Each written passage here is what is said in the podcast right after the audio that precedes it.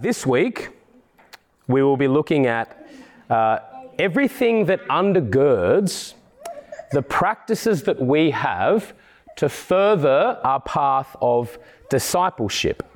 And so, just to forewarn you, a few passages that we will um, be looking at will be passages like Romans 12, uh, 1 Corinthians 5, 1 Corinthians 12, and then Luke 18. Those are a few passages, just as a heads up.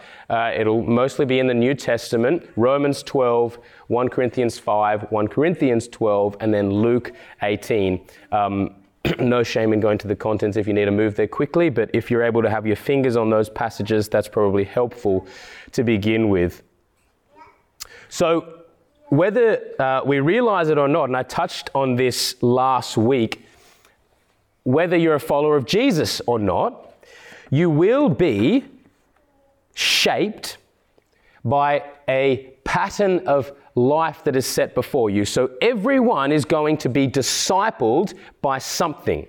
And this can happen in overt ways, like the family environment that you grow up in or the school environment. That's obviously going to have a significant impact in shaping you to be the person that you are today. This can also happen in more subtle ways, in more passive ways, like walking around a shopping center. As you walk around a shopping center, you're literally seeing thousands of advertisements. You're seeing uh, tens of thousands, if not hundreds of thousands, of products and experiences, and you're being conditioned, whether you know it or not, in this path of consumerism, which is one where you are uh, conditioned to think that a new product or a new experience is going to satisfy you. You know, the idea of actually going to a uh, shopping center just to hang out is a very foreign idea to humanity. Shopping centers don't even need you to have a desire. You don't even need to have a desire to go to a shopping center. You just go to the shopping center and it will create desire within you. You'll see a new product. You'll see something else. And it's conditioning you to think that something new, uh, something bigger, something better, something shinier is necessary to really satisfy you. Now, there's a hundred other examples of this passive subconscious discipleship. How much are we discipled by the technology that we have? Or the social media that we follow that's conditioning us toward this cycle of instant gratification and an inability to wait upon certain things. Now, the Bible is clear that we are to be very wary of this passive worldly discipleship. For example, in Romans 12, Paul warns against this passive worldly discipleship when he says in Romans 12, uh, after verse 1, looking particularly at verse 2, do not be conformed to the pattern of this world. Now, that's talking about a passive discipleship. That word there, being conformed, is something that uh, is you're the passive actor. You're being acted upon by a pattern of this world that is shaping you in a particular way. And Paul is saying, don't do that. Don't be conformed to the pattern of this world. Rather, be transformed by the renewal of your mind, so that by testing you may discern what is the will of God, what is good and, ex- and acceptable and perfect. So there's a passive conforming to the pattern of this world that will happen to everyone unless there is active transformation. Right? There's a passive conforming we need to reject that and push against that and therefore be actively transformed. How? By the renewing of our minds. Now, I would say that is by intentional practices of discipleship. That's how we are going to not be conformed, but we are rather going to be transformed by the renewing of our minds. We have to have concrete practices which reshape us and realign us to this path of discipleship. It's like if you're trying to grow a garden and you're passive in that, then all you're going to get is weeds. You don't need to do anything for weeds to come. to grow a garden, you need to be active. You need to be intentional in cultivating a good garden. You have to actively tend to that garden. Well, likewise, we have to actively tend to the gardens of our life. We have to actively cultivate um, practices that further us on this path of discipleship. So today we're going to look at three key practices that we have as a church that is meant to further this path of discipleship. Now, this is not specifically talking about individual practices that we do, like reading the word or praying. Um, that's for another time. This is more to do with the collective practices that we have as a church and to understand why we do the things that we do. Why do we gather as God's people? Why do we have a thing like church membership? Why do we engage in church discipline? These are what I hope to cover today. So, the three main practices that we're going to look at is formally gathering with the church. So, our formal gatherings, both this morning, this evening, and Wednesdays, church membership, and then church discipline. And I really hope that we can see what lies behind these things so that they're not just arbitrary practices that we have. There is such a danger in this modern environment to just do things because other churches are doing it or because we think it's something that Christians do. We must understand exactly why we do the things that we do. Excuse me. So the first practice here is the formal gathering with the church. Now, this is not so much a theology of worshiping as the church, but rather it is about how gathering with the church, how what we're doing today is going to shape us as disciples. Now, as a church, we gather Sunday morning, we gather Sunday evening. Here at five o'clock, we gather Wednesdays at 7:30. Let's just focus for a moment, particularly on Sundays. Now, whether you hold Sunday as a Sabbath whether you hold Sunday as a Lord's Day or simply maybe you hold Sunday as just the day that Christchurch Tuggeranong gathers together. This is not a discussion on uh, a Sabbath or a Lord's Day principle. What we should understand, regardless of what you hold to, is that the principle that we clearly see in the Bible is to prioritize this day whenever we gather together with God's people, since we are called as Hebrews calls us to not forsake the gathering of God's people. So we are to prioritize gathering with God's people. We as a church gather morning and evening on Sundays. And the purpose of dedicating a day to assemble and worship Christ is not, of course, so that we then get the other six days to do whatever we want in ignorance of Christ. The purpose of dedicating one day in particular is so that every other day would be shaped by what happens on this day. The purpose to gather on this day is to condition ourselves. You might think of it as a launching pad, catapulting us so that the rest of our weeks would be glorious to God. So here's where the intentionality needs to come in as we gather. There needs to be intentionality from every member of the church to treat this day that we gather together as a day to grow as followers of Jesus Christ, to intentionally make sure that the day honors the Lord.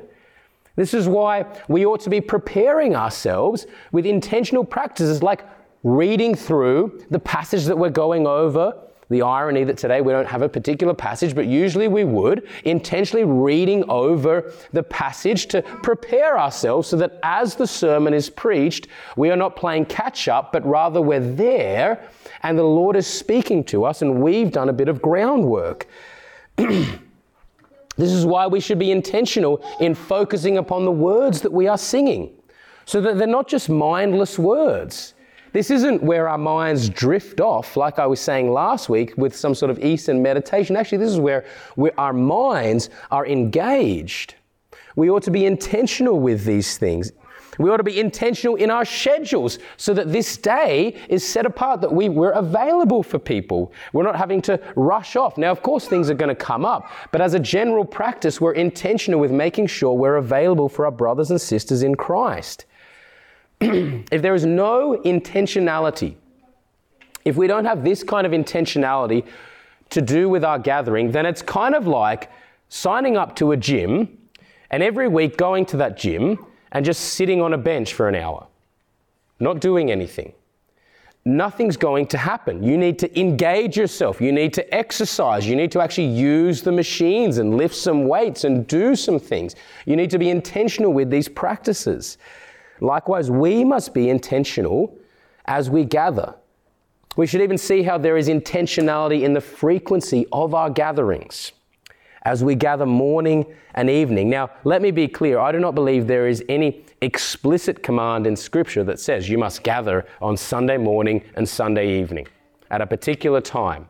I believe there's liberty of conscience, but certainly we do see a clear pattern in Scripture of morning and evening devotion. We see things like Psalm 1 calling us to meditate upon the law of the Lord day and night. Blessed is that man. We see other principles like Psalm 92, which talks about it being good to declare the steadfast love of the Lord in the morning and his faithfulness by night. We see practices under the old covenant of daily morning and evening sacrifices. There was a practice of this morning and evening devotion. And the idea is not so much prescriptive to prescribe exactly how it must be done. But what we clearly see is a principle coming out of that. That there's a pattern there of morning and evening devotion, so that from the beginning of our day to the end of the day, we are devoted to the Lord. So, this is a pattern that we actually try and set. I don't know if you ever thought about that, but that's a pattern that we try and set as we gather on Sunday morning and Sunday evening. It's there to shape us. It's there to condition us, to remind us that we must declare the steadfast love of the morning and his faithfulness by night. It's to, to shape us to remember that the entire day belongs to the Lord, the entire week belongs to the Lord. So we don't do it as some do, as sort of an optional extra.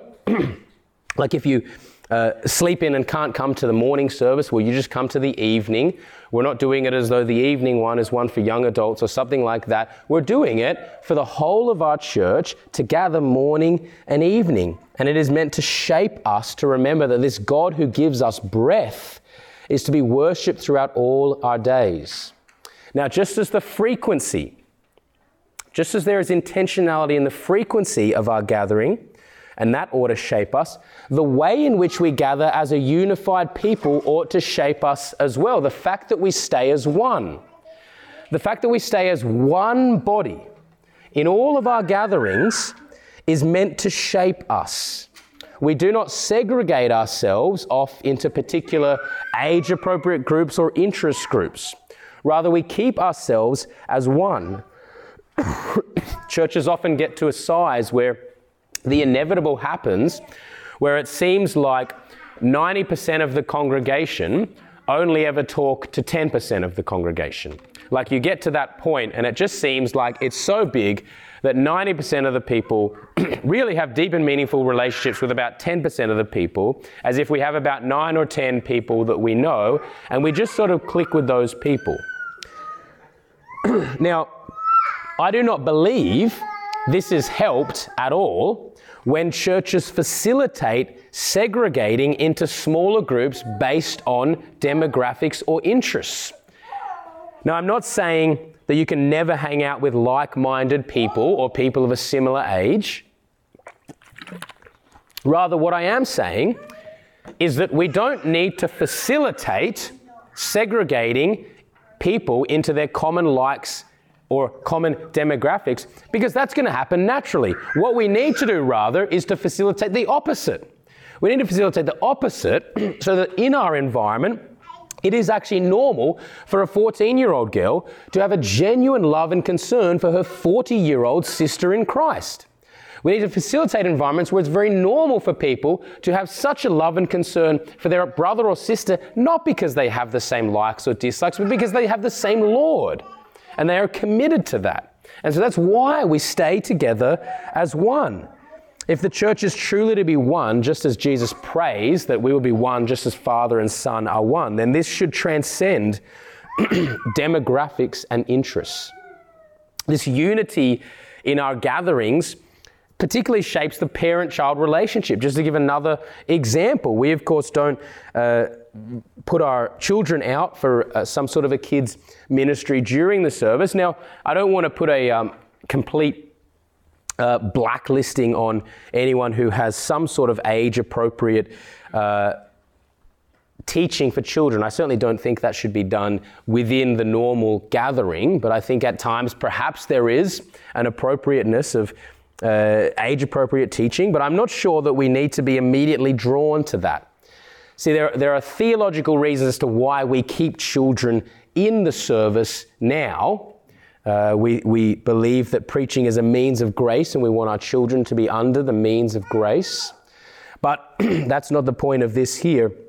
Rather, what I want to draw your attention to is how these things are actually shaping us. And I believe, as a parent, sitting there with my child under the preaching of their word, there is nothing quiet like having your children with you as the word is being preached, even if you're trying to discipline your child there and they're tapping you and annoying you. There's nothing so tangible to think the primary responsibility of my child's discipleship falls upon me as you're sitting there and you are under the preaching of the word and your child is right there under your authority, it's a tangible reminder as you are sitting there that the primary responsibility of your child's discipleship is not teachers in a Sunday school, it is you. And that's why we keep everyone together. So we physically stay as one in our formal gatherings. And as we do that, we are tangibly reminded of this spiritual unity that we are called to. Now, the last part that I just want to focus on to round out the formal gatherings of our church and how that's shaping us is our time of prayer.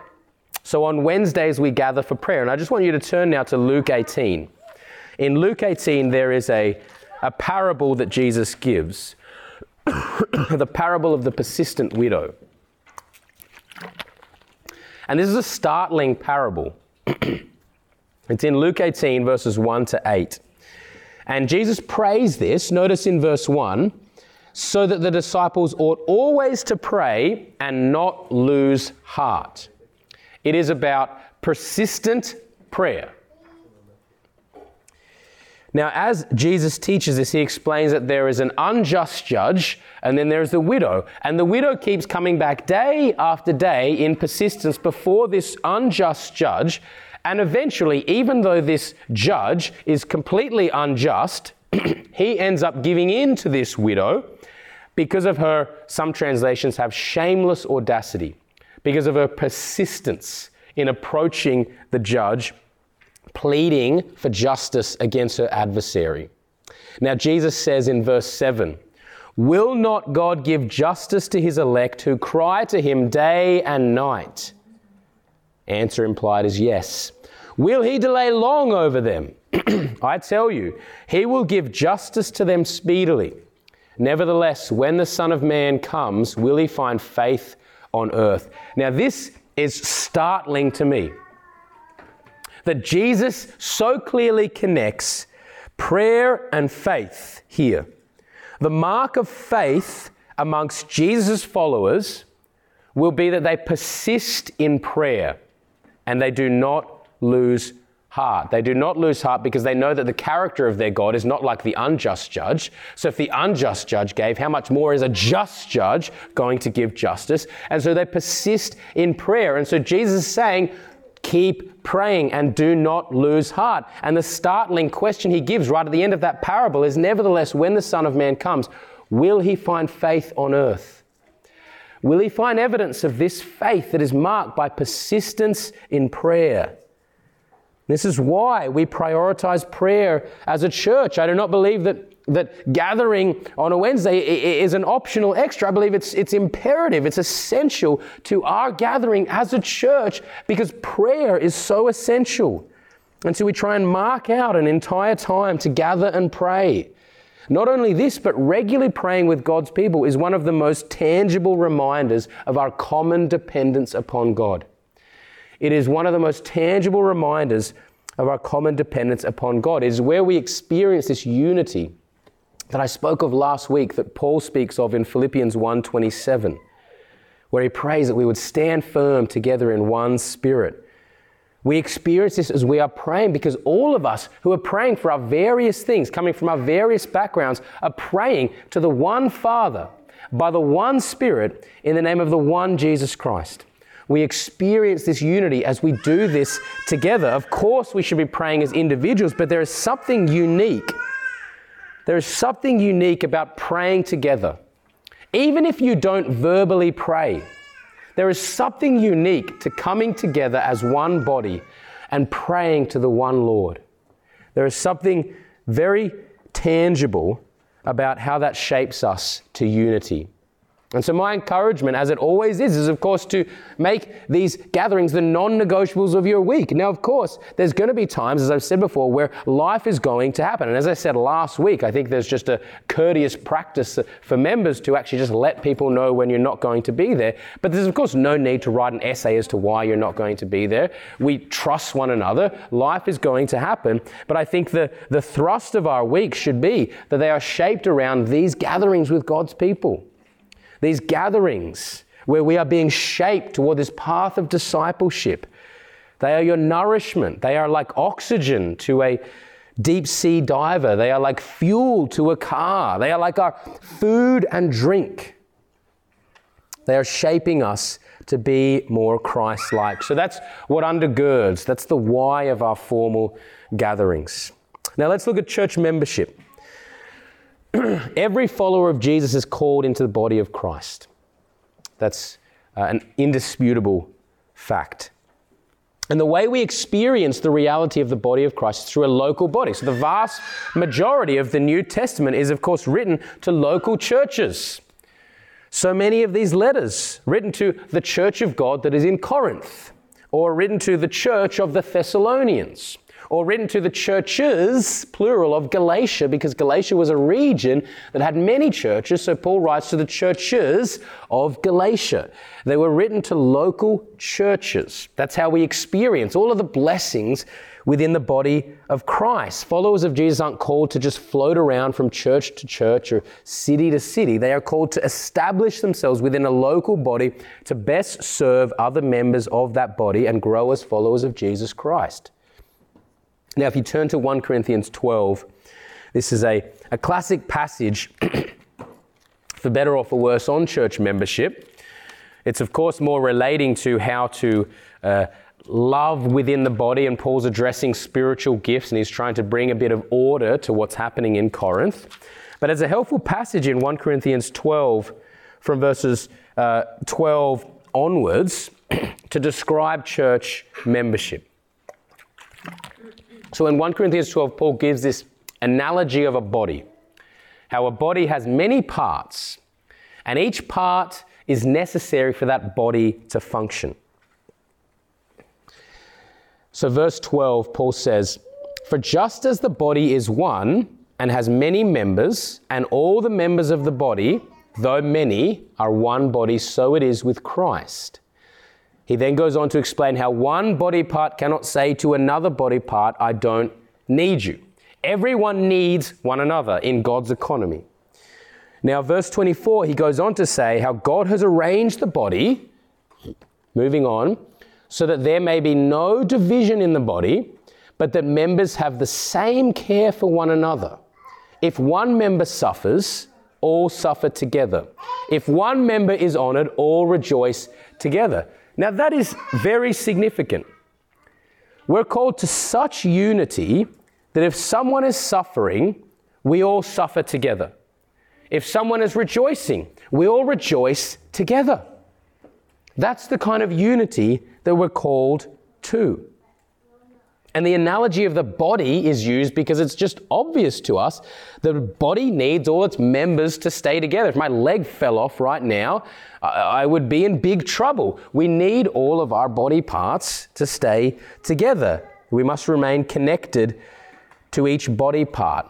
And to live in disconnection, where there is no commitment to a body of believers, is both to cut yourself off from the source of your nourishment, but it is also to disobey Christ's call for unity. Now, you might still hear that and then still think, well, why formal membership? Because we could still experience this without any formality to it. And so let me give three particular reasons why church membership is helpful to help us experience this kind of unity.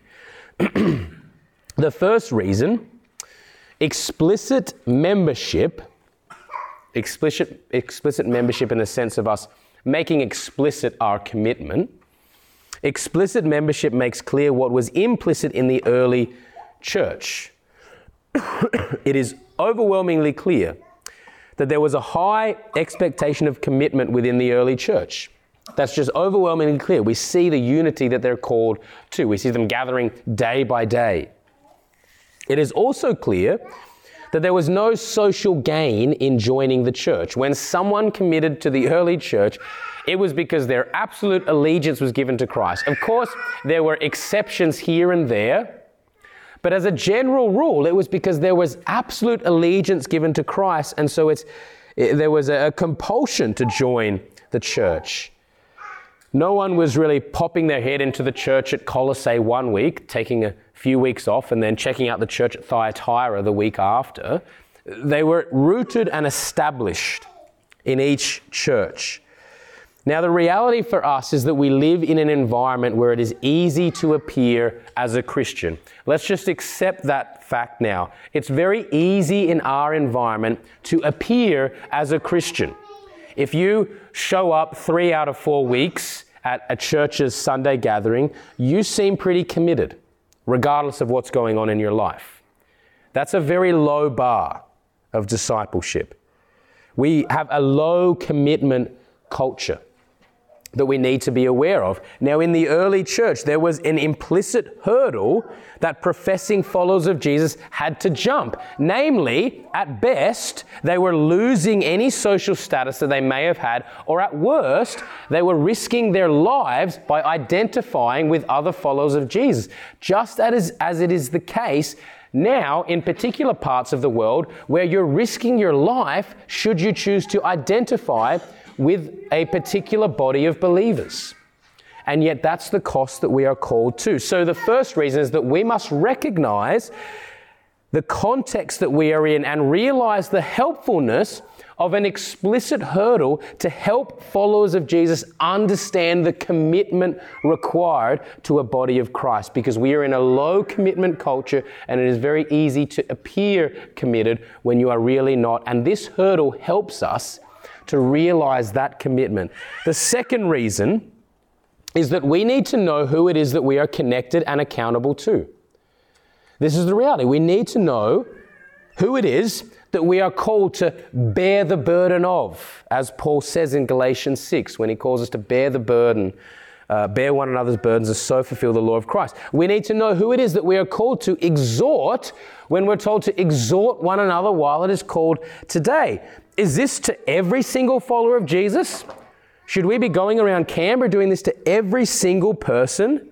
Or do we have an obligation to do this uh, explicitly to the uncle of a member who's just visiting Canberra for six weeks and is joining with us for a while?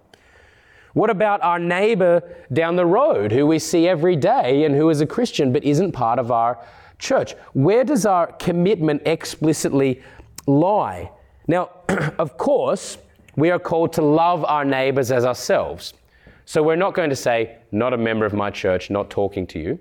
Of course, we're called to love everyone, and particularly to have a commitment to those who also follow Jesus.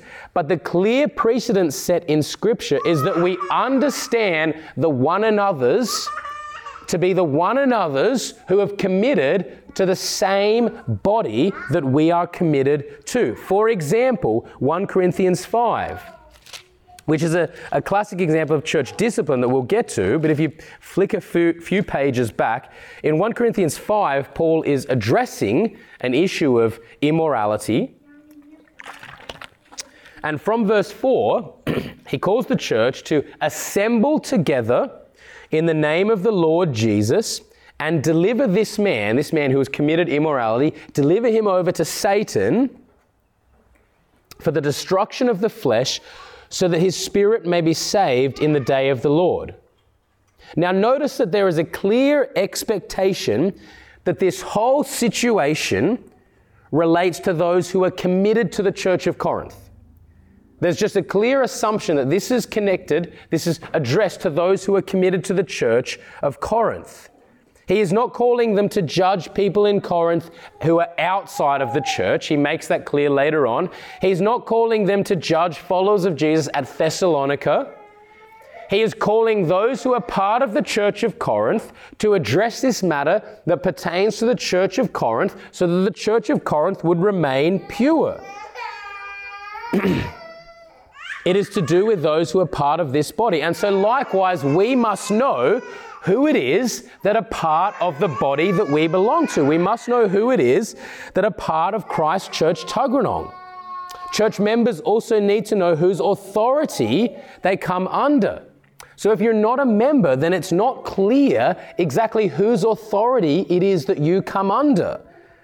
When Paul tells the Ephesian elders in Acts 20 28 to pay careful attention to yourselves and to all the flock in which the Holy Spirit has made you overseers to care for the church of God which he obtained with his blood. Paul says here, care for all the flock. Who does he mean? Every follower of Jesus or all the flock whom God has made these Ephesian elders overseers to? Namely, those who are part of the church of Ephesus. That's the assumption here.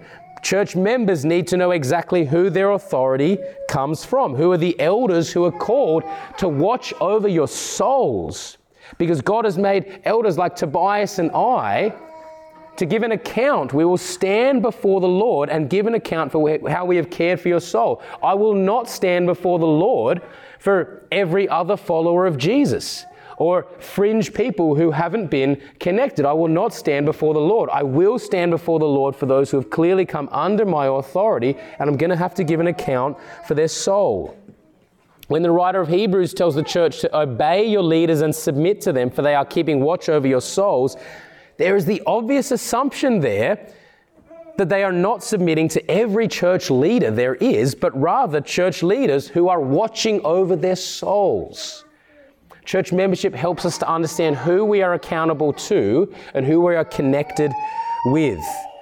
And finally, just very quickly, this last point on church membership it reiterates the biblical command to selflessness and other esteem. We saw this last week in Philippians 2, how we are called to esteem others as more important than ourselves. We're called to be selfless in a selfish culture. and when we become a member, we do not become members to a select few. When Damien became a member today, he didn't become a member connected with just James and Tobias or just the people that he likes. He became a member connected with every single person, whether he likes it or not. It's a no takes back. You get connected with every single person to the same level. You're attached to that other member.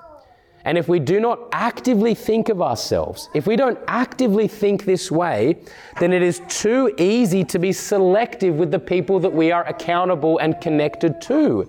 It's just too easy for us to be selective.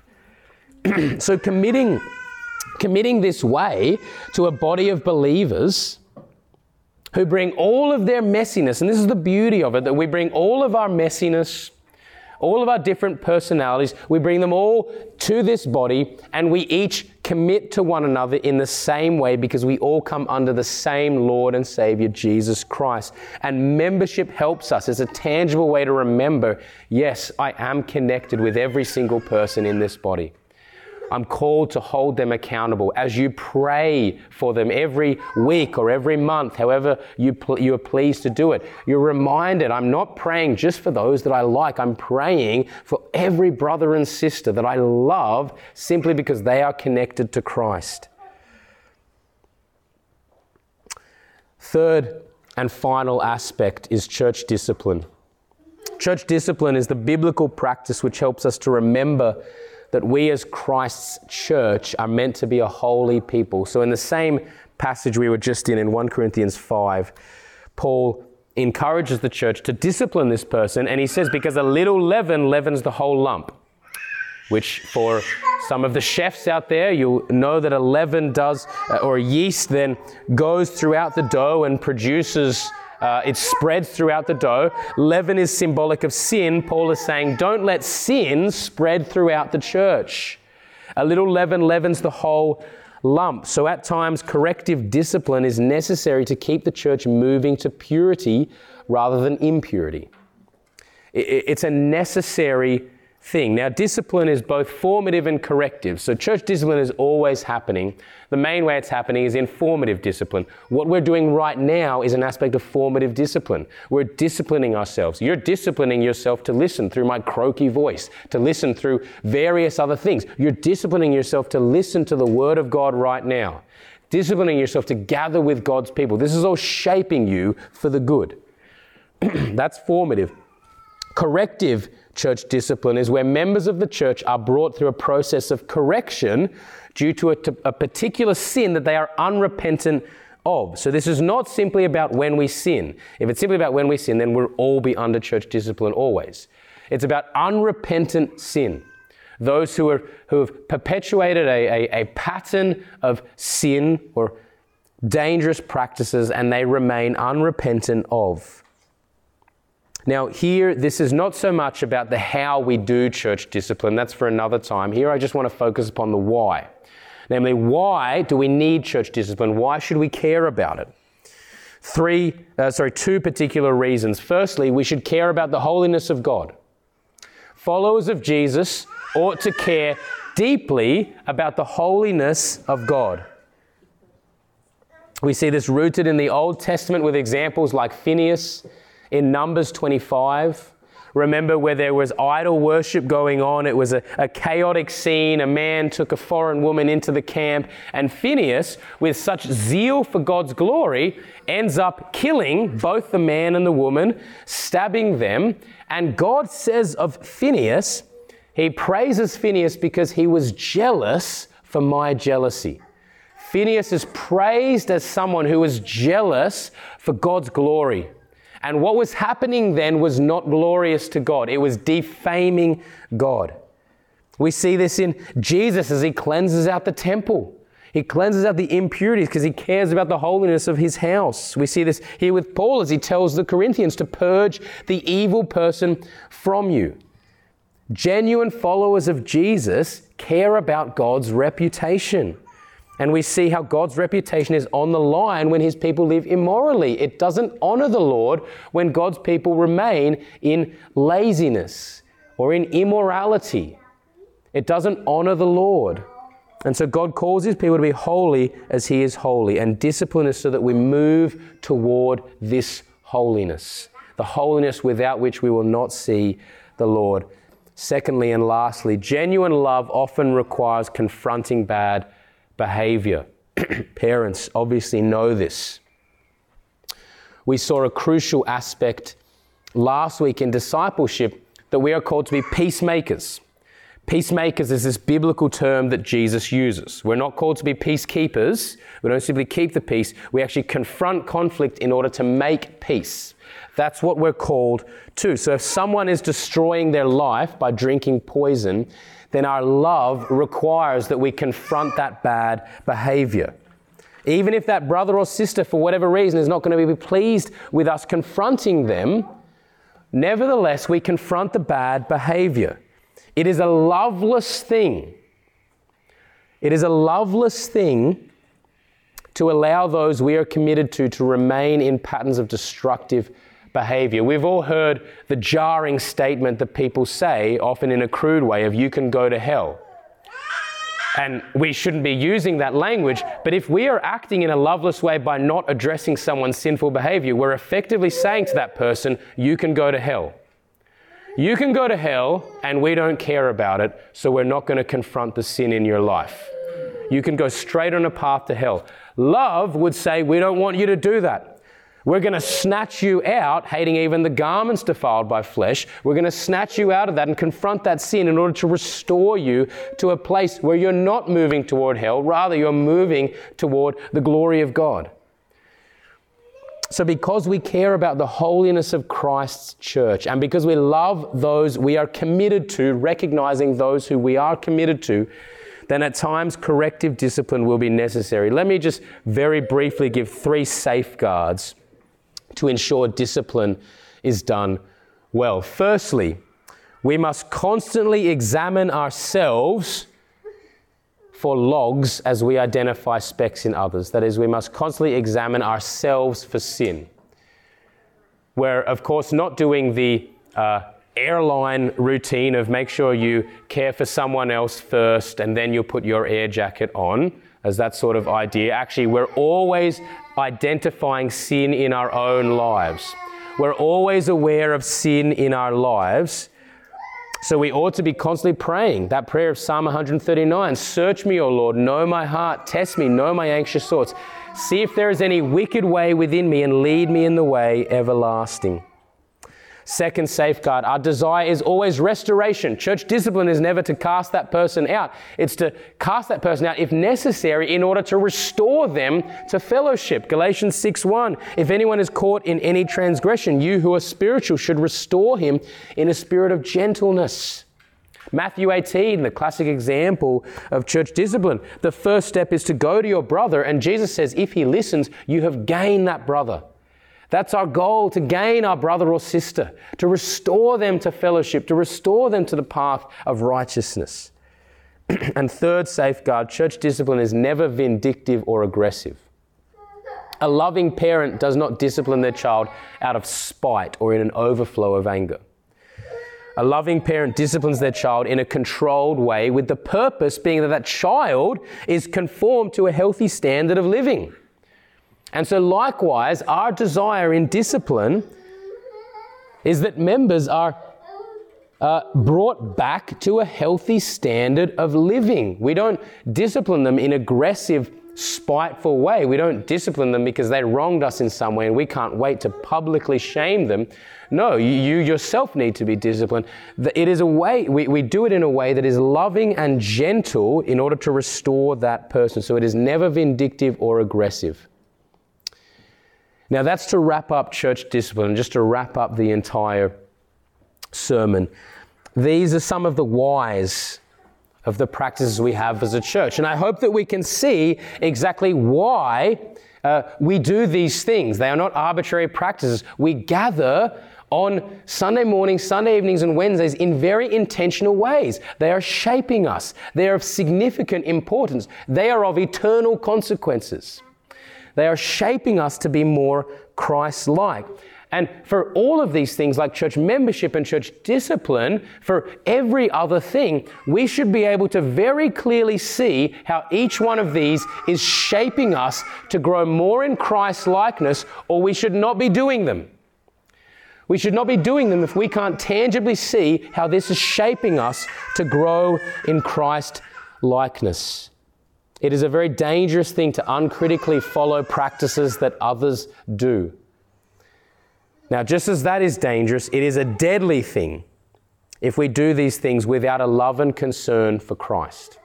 That is a deadly thing. So, just to finish this, I want to come back to what Andrew from Southern Districts preached on a few weeks ago. I think a helpful safeguard for all of these things, all of these practices that we have, so that they don't become uh, some sort of uh, legalistic to do list.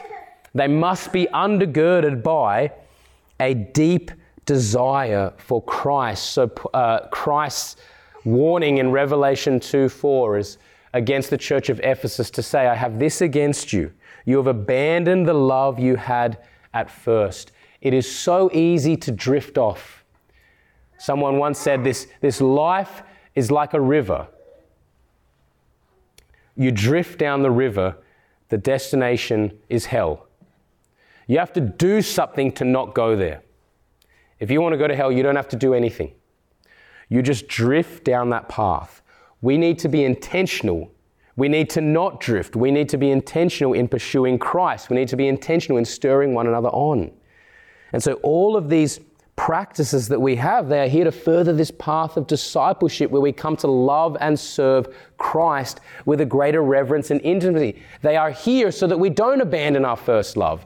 They are here to remind us of our first love and that Christ should be first and foremost in everything that we do.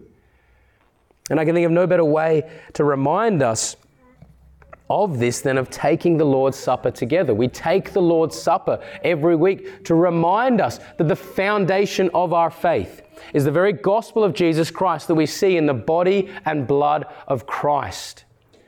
we remember that our entire lives ought to be shaped by this gospel that shows us both how wretched and how sinful we are, that shows us that we ought to have died a death like this, that shows us that we have offended God in such a way that He would require such a death of His Son, and yet that shows us the extent of God's love. How far His love is willing to go in order to keep His glory and to keep that covenant of redemption that He had made so that we, who had been predestined before the foundation of the world, would come to know Christ our Savior. This is what keeps us, this is the anchor of our souls. This is the anchor of our church to keep us from drifting off into legalistic practices or uncritically following entertainment, uh, consumeristic values that others may follow. This is the anchor, the body and blood of Christ.